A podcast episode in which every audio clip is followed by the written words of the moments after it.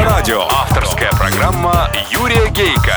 Автолюбители слушают Автоликбез на Авторадио.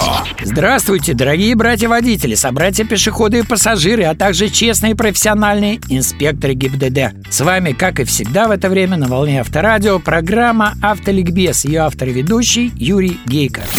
Автоликбез. Автоликбез. Сегодня в программе Автомобильные новости. Автоликбез. Ликбез. Запретили движение «Стоп-хам». Было в их работе полезное. Многие помнят сюжеты с супругой заместителя полпреда Чеченской республики при президенте и с супругой главы управы района Мария на столице, когда в результате акций стопхамовцев их мужья лишились своих должностей. Были и другие сюжеты. Сначала восторгались, поощряли, а потом запретили. Почему? Да просто ребята молодые, неопытные в политических играх. А парковка, как оказалось, политика. Не сумели они сильных мира, знаменитых, не цеплять. Им казалось, что чем громче скандал, тем зрелищнее видеосюжет, тем больше просмотров, лайков и денег. Предпочитали поэтому работать в респектабельном центре, где лимузинов больше. Вот и доработались. Депутат Ярослав Нилов логично предположил, что Стопхам стал и своего рода конкурентом для чиновников, организующих работу парковок, эвакуацию. Тем выгодно, чтобы автолюбители больше нарушали, а их машины отвозились на штрафстоянке. Деньги текли бы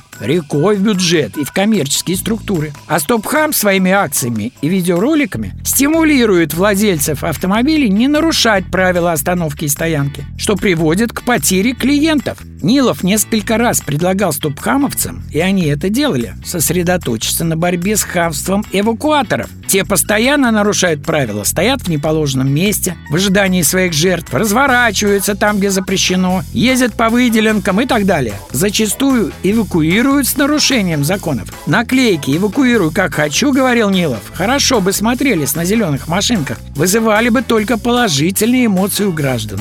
Не сложилось. Все вы уже знаете, что с 1 сентября усложнится процедура получения прав. И теория, и практика.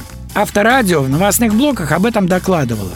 Сдать экзамен на права будет труднее. Усложнится порядок приема теоретического экзамена, добавится количество упражнений, которые необходимо выполнить на площадке. А также ошибки при движении в городе будут оцениваться строже. Но зато не будет никаких временных нормативов на выполнение упражнений. Мы же не гонщики. Сознаюсь, такие усложнения, как в деле получения прав, я приветствую. Тяжело в учении, легко в бою. А до 1 сентября время еще есть. Намек поняли?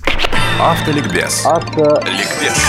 Грядет, грядет статья в правилах, а то и в административный кодекс за агрессивное или опасное вождение. Термин еще не устаканился. Если уж в обсуждении этой статьи принимал участие первый вице-премьер, то закон точно будет, народная примета. Подобные нормы давно действуют в развитых странах, причем в США вызывающее лихое вождение приравнивается к криминалу. За это и арестовывают. Например, за трогание с места с визгом пробуксовкой я сам свидетель. Из 16 штрафных поинтов, баллов, сразу активируется 12. И чем водитель моложе, кстати, тем наказание по этой статье жестче. Ряд, прямо скажу, скандальных предложений озвучил глава Дептранса страны Максим Лексутов. Он предложил наделить сотрудников ГИБДД правом, цитирую, тут же на месте отнимать права ну, на срок не менее полугода. Обратите внимание, сегодня водительское удостоверение не забирает даже суд, а обязывает водителя, лишенного права управления, сдать документ в органы внутренних дел. Какие перспективы для эвакуации? А какие коррупционные возможности? Любого можно остановить, отобрать права, отправив искать правду в суде, а машину на штрафстоянку. Второе предложение Лексутова. Привязать сумму штрафа к стоимости автомобиля также вызывает вопросы. То, что агрессивно на дороге в основном водители дорогих машин, это миф. Играют в шашечки и убивают и калечат людей и на ладах. Аварии с люксовыми машинами просто чаще попадают в СМИ. Третья инициатива Максима Станиславовича – приравнять к опасному вождению превышение скорости в городе на 60 км в час. Да, это во многих странах является одним из признаков агрессивного вождения, но у нас за это и так лишение прав. В общем, не вписался господин Лексутов в обсуждение. Я позвонил Вячеславу Лосакову, главному думскому автомобилисту, и спросил его, что-нибудь там все-таки решили. «Кое-что», — сказал он.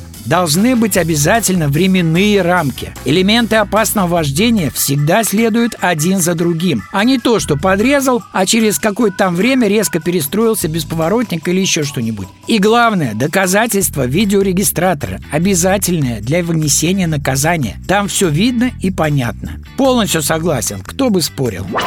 Автоавторитет Юрий Гейка. Юрий.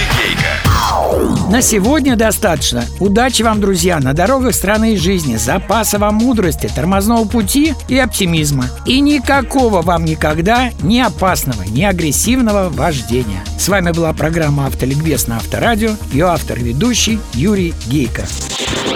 Автоликбез на Авторадио. Авторская программа Юрия Гейка. Автолюбители слушают Автоликбез на Авторадио.